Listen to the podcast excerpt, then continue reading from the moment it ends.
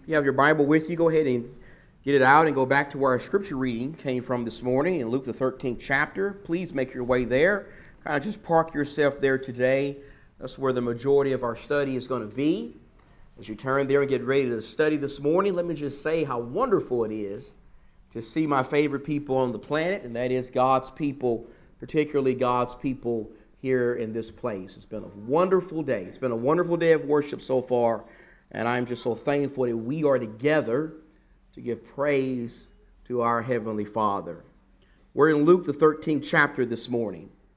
We're going to be reading from Luke, the 13th chapter, and our Bible reading this week. But if you recall, we actually started studying from this chapter a few weeks ago.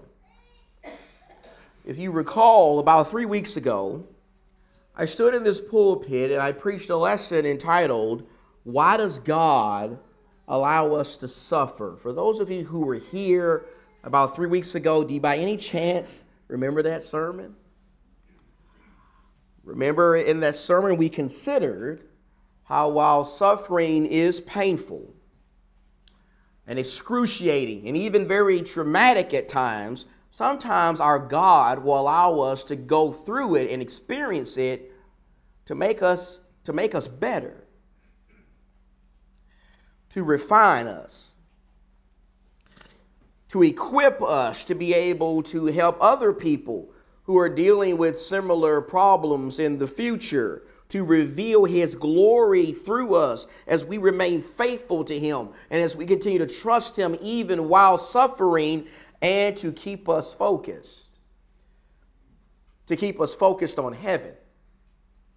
To keep us focused on the prize. To keep us focused on trying to get to that place where there is no suffering. Remember, in that sermon, we considered how God can actually have good purposes for our suffering.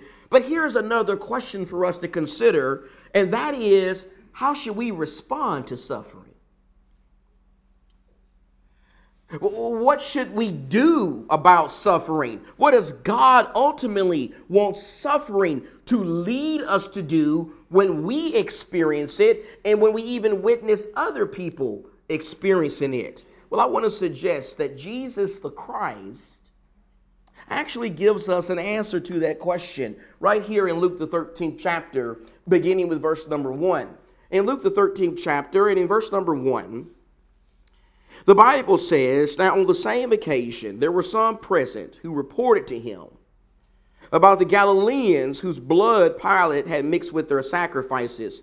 And Jesus said to them, Do you suppose that these Galileans were greater sinners than all other Galileans because they suffered this fate? I tell you, no.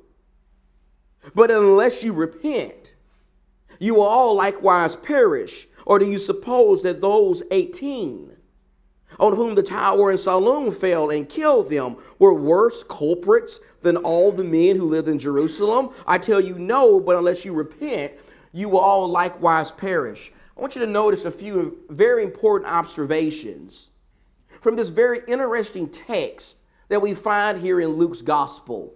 First, I want you to notice how in verse number one, in verse number one, we find some people coming to Jesus we find some people approaching the Lord and they tell him about something awful. They, they, tell him about something tragic. They tell him about a tragic event where an evil man murdered some innocent people. Pontius Pilate, the Roman governor of Judea, the same Pontius Pilate who handed Jesus over to be crucified, he actually murdered some Galileans who were worshiping and he mixed their blood. He mixed their blood with their sacrifices. He did some horrible and just awful things to these people. And these people who come to Jesus, they want to know well, why did that happen? Why did that happen to those people? Why did God allow that to happen to those people? We know that that is essentially what they're asking Jesus because notice how Jesus responds in the text. Notice how in verse number two, Jesus responds to their information by essentially telling them, hey, if you're insinuating, If you're insinuating that these Galileans were allowed to be murdered by Pilate because they were greater sinners than all the other Galileans, well, let me tell you something. You're wrong about that. You're just dead wrong about that. Pilate's evil actions towards those people had nothing to do with them being wicked and terrible sinners, and neither did what happened to the people who had a tower fall on them. You see, the people who had the Tower of Siloam fall on them. They did not experience that because they were worse sinners than all the other people in Jerusalem. They did not experience that suffering because God was trying to punish them for being wicked and horrible and bad sinners. You see, while people sometimes suffer because of their own foolish and wicked choices, often it is the case that people suffer in this life because? Well, because they have to live in this life.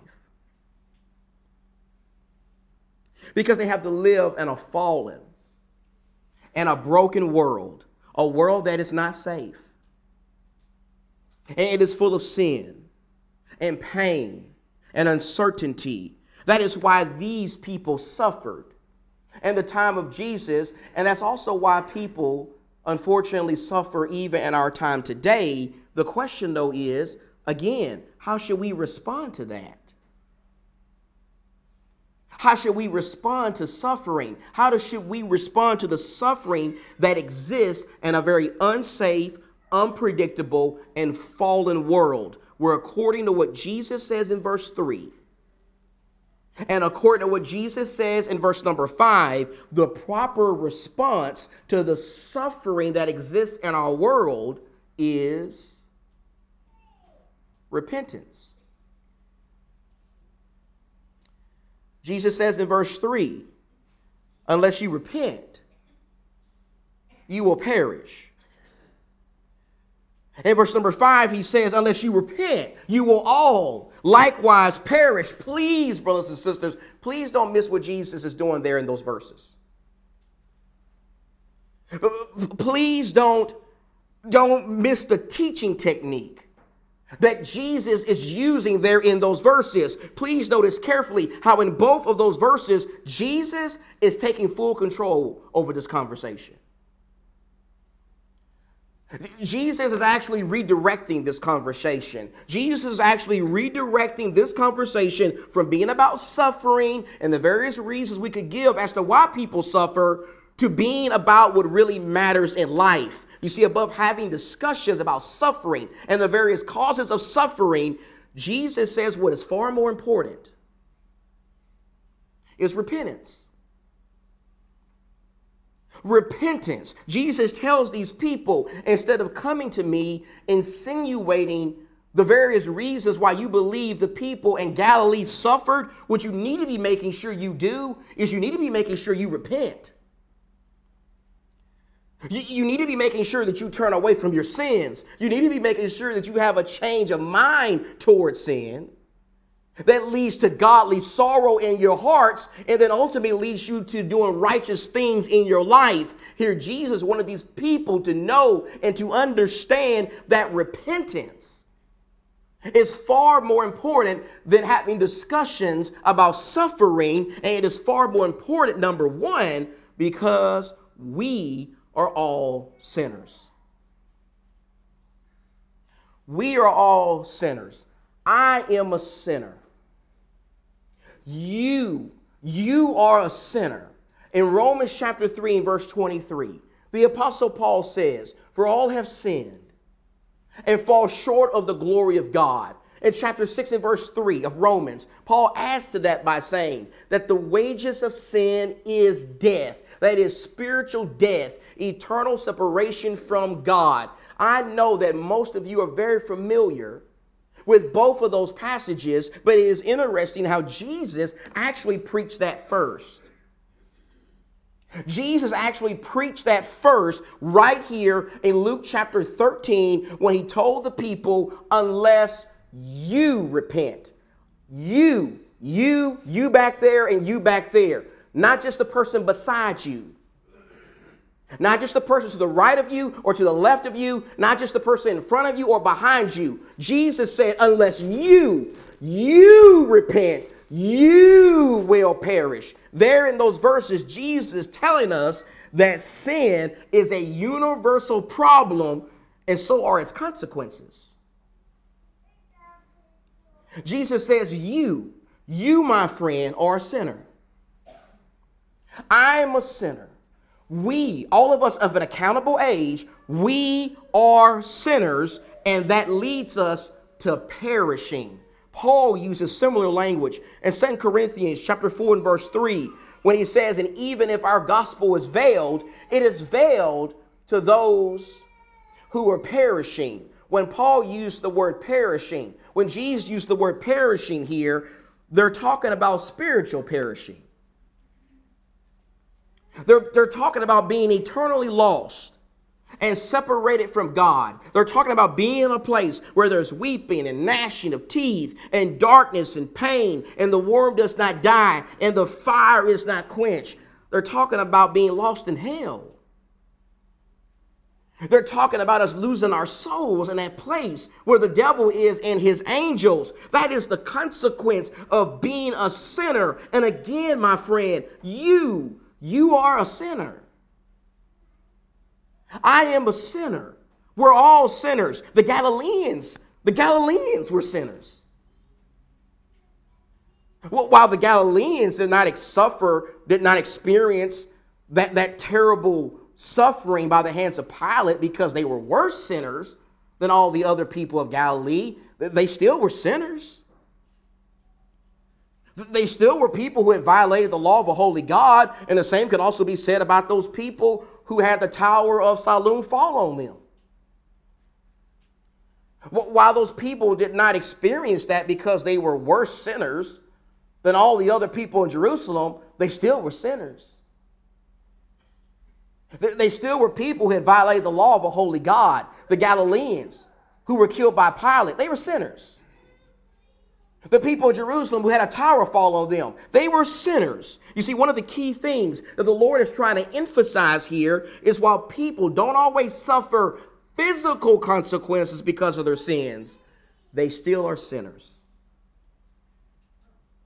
They still are sinners against a holy God, and if they don't repent or turn away from their sins, they will perish. They will spiritually perish. They will be lost. That truth applied to the Galileans. And that truth applied to the people of Jerusalem who had a tower fall on them. And that truth also applied to other people in the Bible that we can read about suffering. That truth applied to Job. That truth applied to the patriarchs, Abraham and Isaac and Jacob. That truth applied to the apostles. That truth applied to the Old Testament prophets. That truth even applies to people who suffer across the globe today.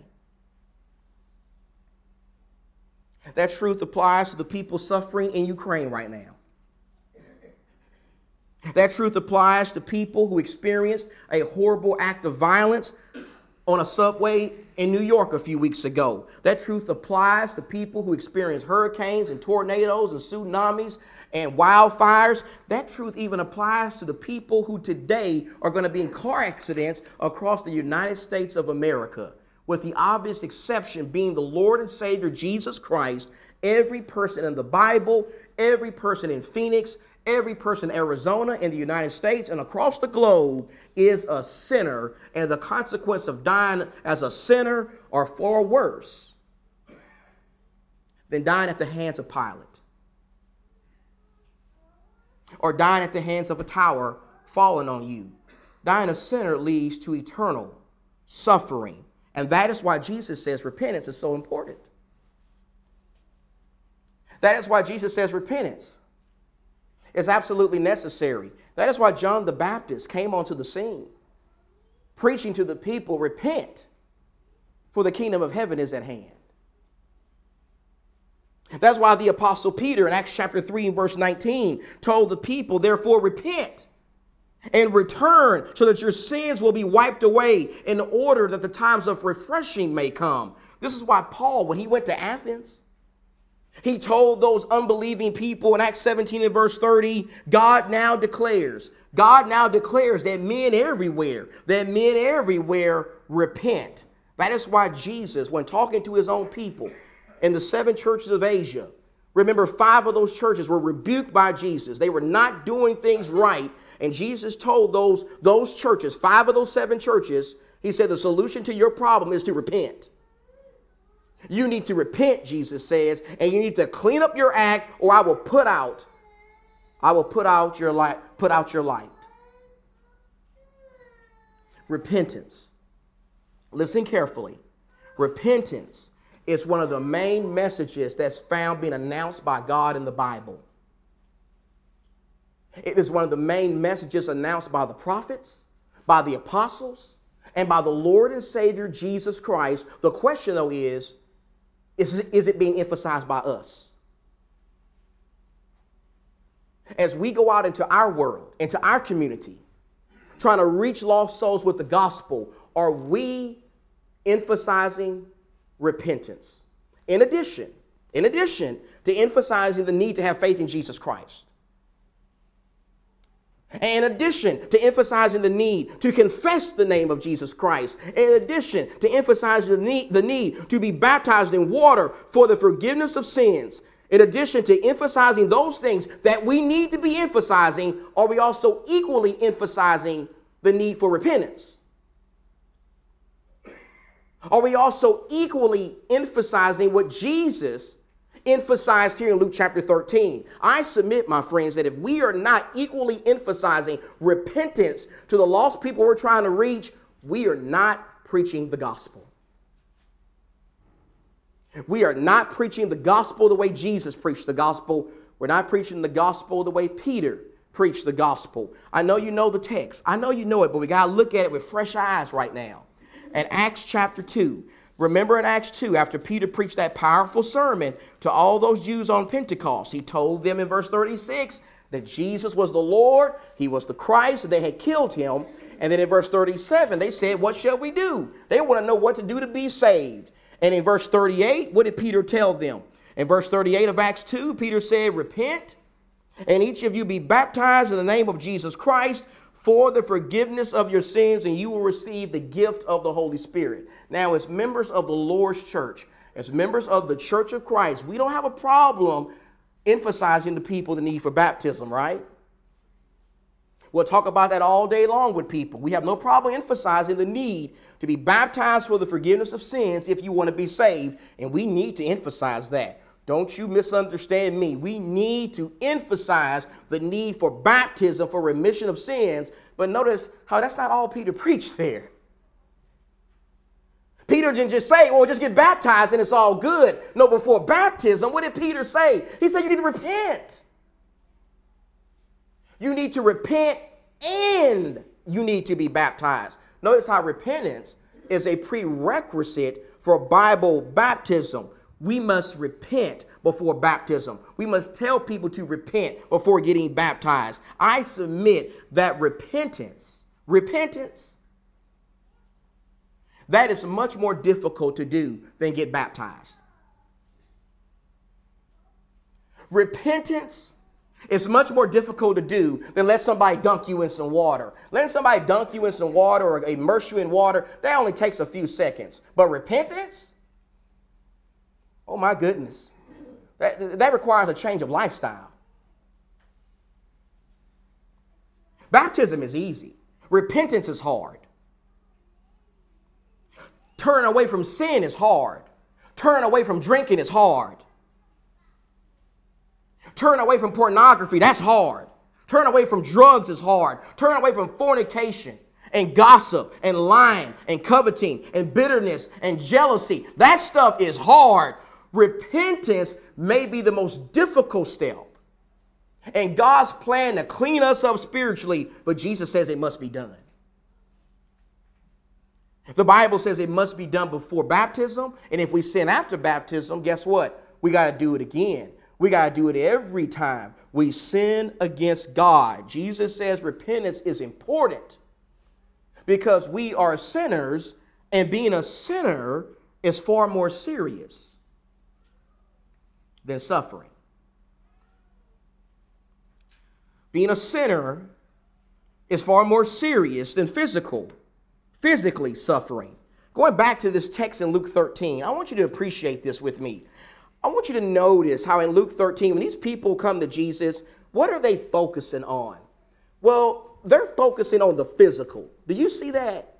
They're focusing on suffering. They're focusing on physical suffering. They want to know why did that happen to the Galileans? Why were they allowed to die at the hands of Pilate? Like we do so often today, these people are engaging in what they believe to be some from some some sophisticated conversation.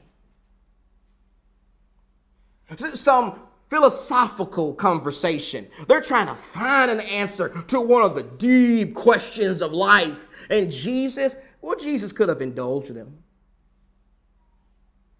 Jesus could have accommodated them. Jesus could have said, Well, y'all want to know about suffering? You want to know about the causes of suffering? Let me give you a 10 point sermon and some application, and you'll have it all figured out. Jesus could have done that, but he doesn't do that. He doesn't engage in a hypothetical, philosophical discussion with them about suffering. Instead, Jesus talks with them about what really matters in the big scheme of life, and that's sin. Luke 13 and verse 3. I tell you, but unless you repent, you will all likewise perish. Jesus here is saying that above any physical case of suffering that occurs in this life, sin Sin is the real problem.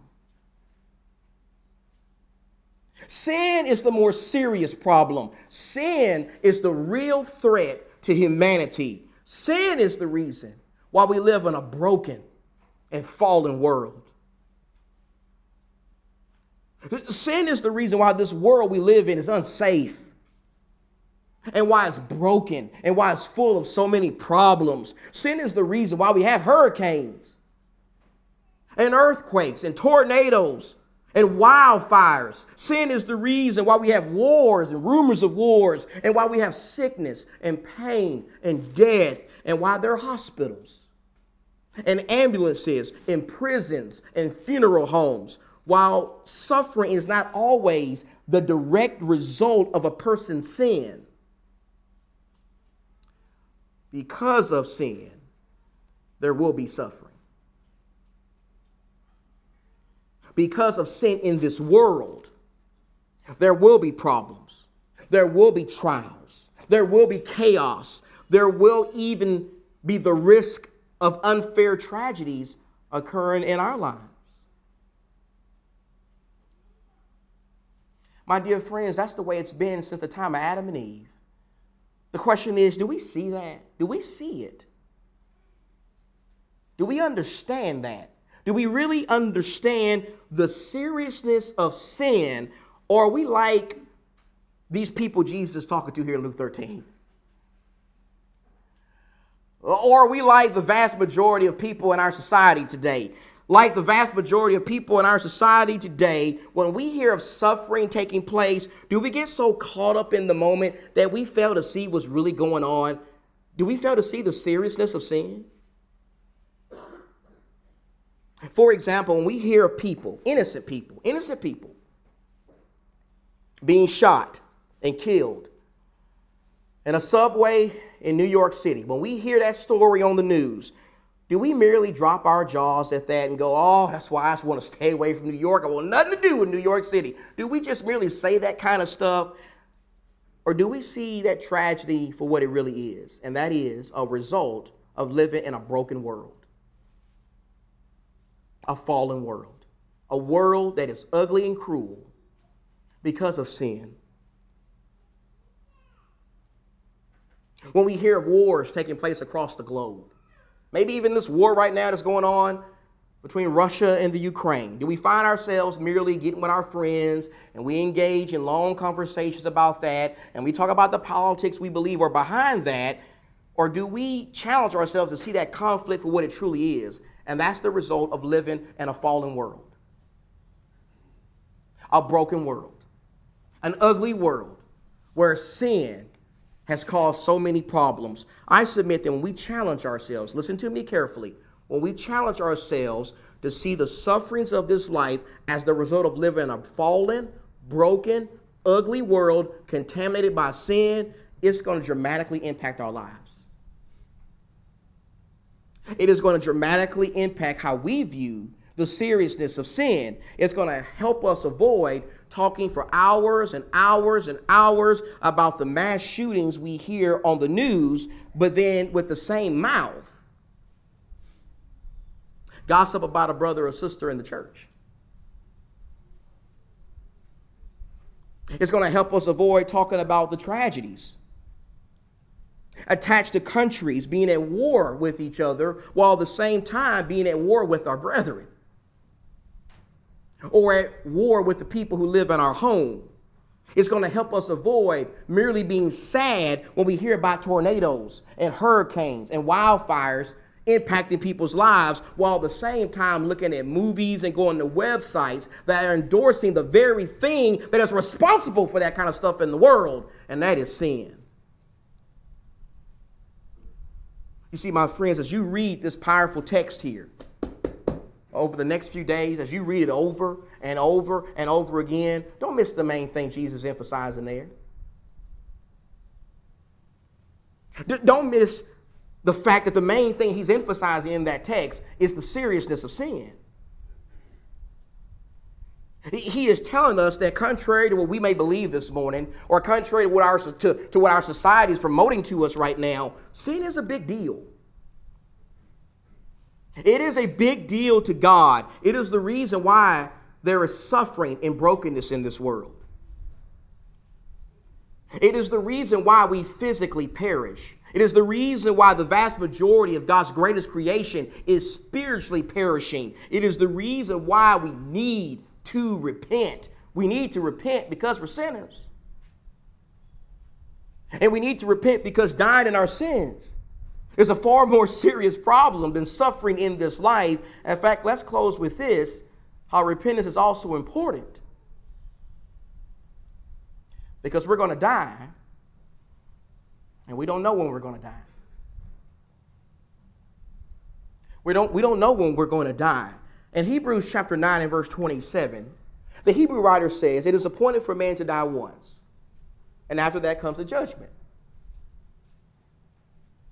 In Ecclesiastes chapter 9 and verse 3, Solomon said that one thing we all have in common, righteous and wicked people, is we're all going to die.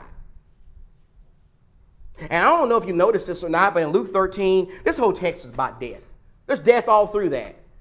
The Galileans die at the hands of Pilate. Some people died because a tower fell on them in the city of Jerusalem. In both of these cases here, we have people suffering and dying, and Jesus tells these people that instead of trying to figure out why that happened, they needed to repent. They needed to turn away from their sins. They needed to wake up and understand that what happened to those people could also happen to them. They could be killed by someone they could be crushed instantly by something. They too could pass away suddenly and unexpectedly. And if that happened and they hadn't repented, well, they were going to be lost. They were going to perish. That's the main thing Jesus wants them to understand. That's the main lesson Jesus wanted these people to take away from these awful cases of suffering that they knew about in their lives. Jesus wanted these people to understand that because death is certain and it is often unpredictable, repentance is something that must never be put off. It must not be put off a month, a week, a day, or even an hour. Instead of absorbing their minds in the causes of people's suffering, these people needed to appreciate the fragileness of their lives and how close eternity truly is. They needed to appreciate how they cannot control the tragic events that occurred in other people's lives, but they could control their spiritual path. They could repent. They could make sure that they did what was necessary to avoid suffering in the next life. That's what Jesus is trying to get these people to understand, and that's what he wants us to understand. Like these people, Jesus wants me to understand, and he wants you to understand that no matter what trivial questions we might have about suffering, and no matter what hypothetical situations we may come up with this morning about the man in the Amazon or the man in the bush in, in, in, Zimbabwe who hasn't obeyed the gospel. And no matter how much money we have or, or how much money we don't have, or no matter if we're male or female, or married or single, or white, black, Indian, or Hispanic, or even Republican, Democrat, or Democrat or independent, no matter what we got going on in our lives or who we are or where we come from we need to repent. We need to turn away from our sins. We need to make sure that sin is out of our lives because our lives could be cut short. Something tragic could happen to us at any moment. And if we haven't repented, we will perish. We will spiritually perish. That's what Jesus is teaching here. I want to ask you to pray with me about that. Will you pray with me right now, please? Oh Lord our God, we bow our heads at this time, thanking you for lessons from Jesus. Lessons like what we find here in Luke 13, lessons that are designed to prepare us for eternity. I pray that we all will take this lesson to heart. I pray that we all will learn very carefully what Jesus is teaching us here about the fragileness of life and how we must always be prepared to stand before you. I want to pray, Father, especially at this time, for a family that is very precious to me and to this whole church the Sheely family, the Sparks family. I want to pray for them, Father, because they are grieving the loss of a great man my dear friend, Brother Dale. We are going to miss him as one of our shepherds, but I want to say, Father, on behalf of your people, that we are thankful that he listened to your son. He listened to Jesus. He lived his life preparing for eternity. He learned the lessons that he needed to learn, and let us be like him. Let us be like your servant.